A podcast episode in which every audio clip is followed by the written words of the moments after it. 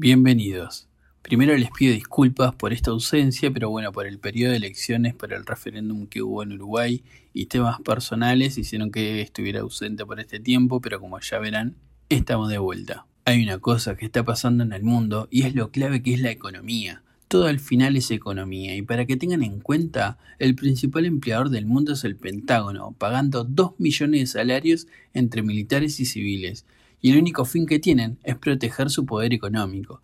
¿Y qué tiene que ver esto? Bueno, obviamente lo que pasa en la potencia mundial repercute en el mundo. Si sientan bases militares, es por eso. Si están los buques de guerras en los océanos, es por lo mismo. Y los cazas en el espacio aéreo. Todo es para proteger su poder económico. Hoy, para que entiendan qué está pasando, vamos a hablar del presente económico mundial y por qué nos afecta a todos. Esto empezó como una guerra comercial. Ahora hemos empezado a dar tiros. Pero en realidad aquí esto es una guerra económica. Y el objetivo es derribar al dólar. Es el dólar el ataque. Jamie Dimon ha dicho que está preparando al banco que dirige para enfrentarse a lo que llamó un huracán económico. Eh, y de la inflación, que bueno, recordemos, tenemos la inflación más alta en los últimos 40 años acá en los Estados Unidos, un 8.3% interanual. Estados Unidos está en una situación económica de emergencia y delicada. Hay que tener en cuenta que está bajando el poder del dólar como moneda de reserva. Y eso pasó en muy poco tiempo. La invasión Rusia-Ucrania, que fue el último episodio que tuvimos, fue un factor primordial. Y hoy le queda el 70% de la reserva de divisa en el mundo en dólares, que cayó en los últimos registros al 59% porque es un dato importante y fundamental. Bueno, esto salió en el, ya les digo la fuente, en el Market Insider el 2 de junio del 2022. Porque Estados Unidos vive por un lado de que su divisa sea la que se utilice como moneda de reserva y por el otro lado como moneda de transacción internacional. La economía es lo que dirige al mundo. Biden, el actual presidente de Estados Unidos, en un momento de desesperación, en un movimiento, para su mandato, se reunió con los jeques de Arabia Saudita para renegociar el precio del petróleo y así minar la economía rusa, que a diferencia de la economía americana, está creciendo. En las guerras, la forma de destruir a un país es de la forma económica. Todas las guerras a lo largo de la historia han tenido como punto principal lo económico. Esas dos cuestiones marcaron ayer el tablero de ajedrez geopolítico. Eso unido al viaje extraño de Joe Biden a Arabia Saudí, todo por el dinero. Ahora mismo se ven las guerras y enfrentamientos que hay en el mundo. Algo que hablaba Trump en su gestión era el hincapié de la guerra que tenía contra China, porque la guerra es económica y tecnológica, y hoy quien tiene la mejor tecnología es el que acapara todos los mercados, y eso lo hablamos en el capítulo de Tierras Raras. Todo es economía. La economía es el poder y tener poder significa influir sobre los demás, imponer sobre los demás, haciendo que actúen en sus propios intereses, y el poder de un billete está en que puede comprar bienes, servicios y tu voluntad. Es la relación histórica del poder político económico. Lo económico es político a través de deudas es como se someten a los países, incluso en el sector bancario es como se dominan a los países. Bueno, bien, ¿y qué influye en mi país? Bueno, justamente eso, que el poder y el sometimiento también es político, y de ahí es cómo se manejan los actores que hoy en día las principales potencias son funcionales a este sometimiento. Lo que estamos viendo con esto es lo loco y lo increíble que es la geoeconomía. Las relaciones diplomáticas, la verdad es que no entienden de ideologías, tampoco entienden de moral, que hoy se habla de moral hasta para tomar un té. La economía siempre fue un arma y entonces veamos, todo lo que está pasando ahora son consecuencias de causas o temas muy profundos que no son de ahora sino que llevan años. Por ejemplo, un año quiebre fue claramente en el 2001 con, con, el atentado de las Torres Gemelas, pero vamos más atrás en el tiempo. En 1944, la cumbre de Brentwood de Estados Unidos ya insinuaba un mundo que lo iba a beneficiar. Se crea el patrón oro, eh, que en ese caso era 35 dólares la onza. Crea también el Fondo Monetario Internacional, que algunos países lo conocen muy bien, y el Banco Mundial, que hoy se conoce como la Organización Mundial del Comercio. Tres puntos claramente geoeconómicos y geopolíticos. ¿Qué pasa? Bueno, que en ese momento Estados Unidos era el 50% del PBI mundial. Eran años históricos porque bueno, Alemania estaba con todo lo que pasó con el dictador Adolf Hitler, que más tarde o más temprano iba a caer por ese mismo factor, el económico. Lo único que podría haber dado la victoria total al régimen era la bomba atómica, pero eso bueno, lo hablaremos en otro momento. Entonces se reconfigura el mundo geoeconómico, paréntesis, en el año 1973 tenemos la primera gran crisis del petróleo que arruinó varias economías estatales a raíz de la guerra de Yom Kippur. De esa crisis nace el petrodólar, predominio que hoy se está terminando.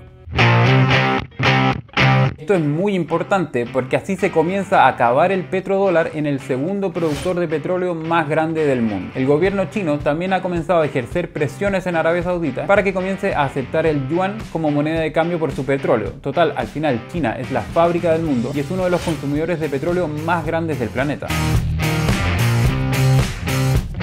¿Qué otro año es clave históricamente? Bueno, 1991, que al desaparecer la Unión Soviética, asciende y queda como dueño del mundo de Estados Unidos. Y desde ese momento tejía los hilos del planeta a su antojo.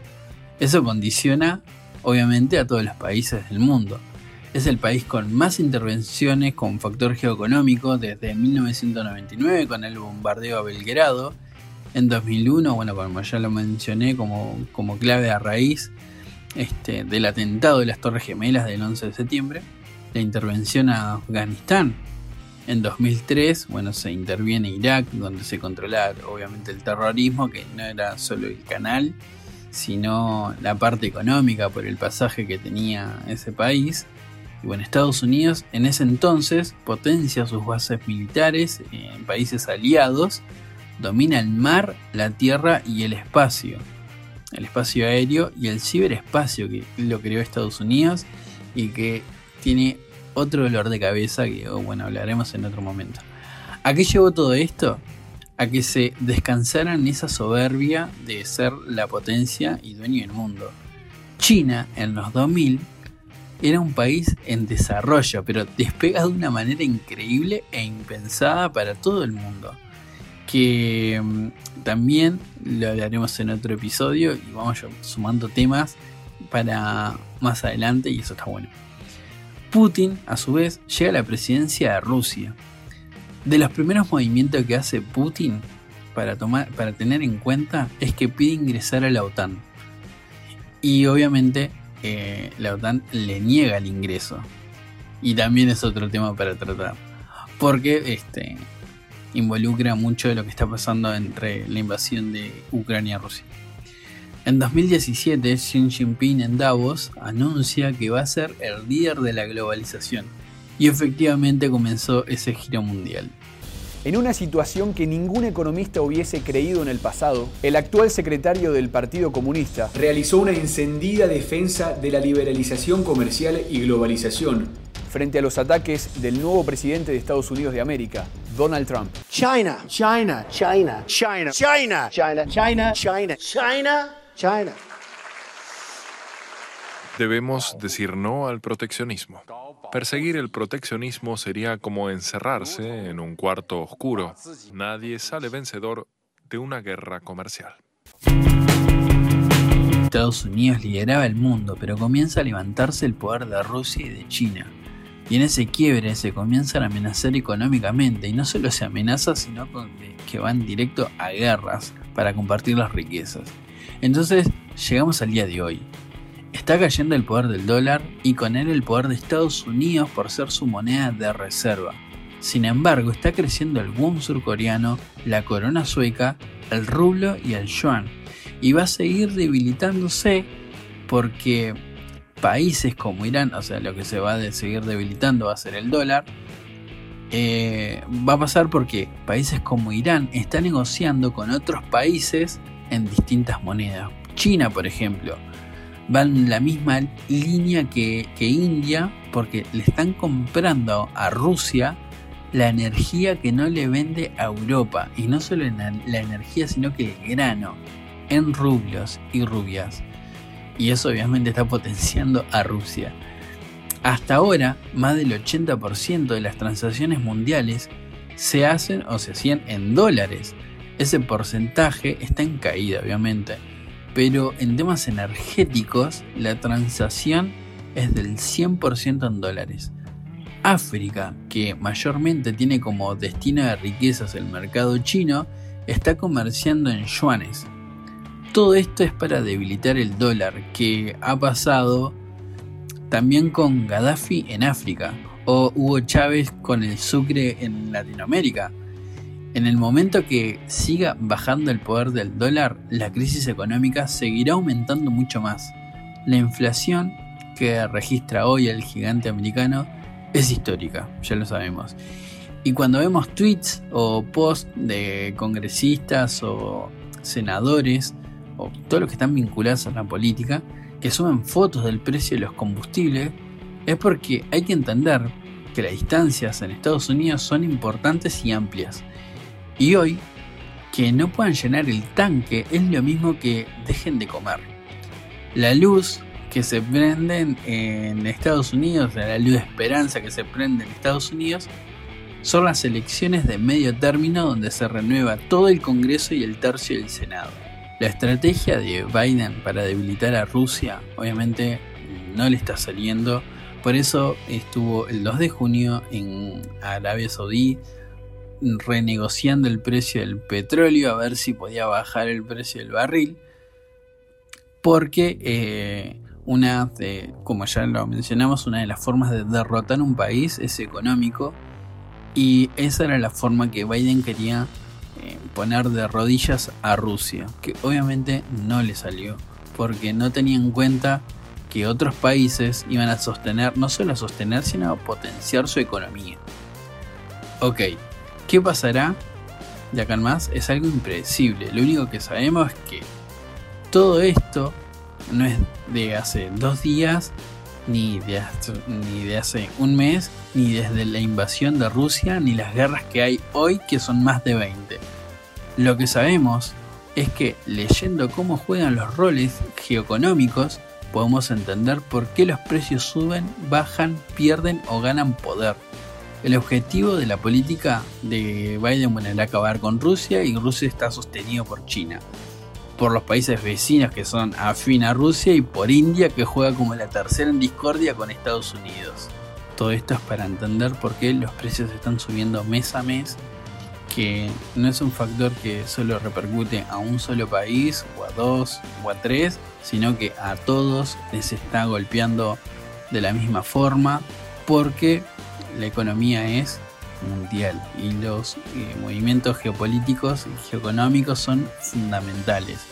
Les voy a dejar em, dos, dos este, artículos. Uno es de Market Insider que habla bueno, de, que el poder económico, o sea, el poder del dólar en realidad está disminuyendo. Que eh, para, para comprender la, la relevancia que tiene, es que Estados Unidos basaba el poder económico en el 80% y está en el 59% eh, en la reserva de dólar. Y después en el New York Times, el 2 de junio, bueno, está todo el artículo de que de la visita de, la presidencia de, del presidente Biden a Arabia Saudita para que bajen el precio del petróleo. Llegamos al final, pero con el compromiso hoy con ustedes de seguir haciendo los programas y volver con el desarrollo de algunos temas que estuvimos tocando, que dejé pendientes. Y bueno, puedes escuchar los anteriores episodios que también tienen un poco de relación, como las tierras raras, por ejemplo, eh, los cascos azules, y en fin. Te estoy esperando en las redes y nos encontramos en un próximo episodio. Chao.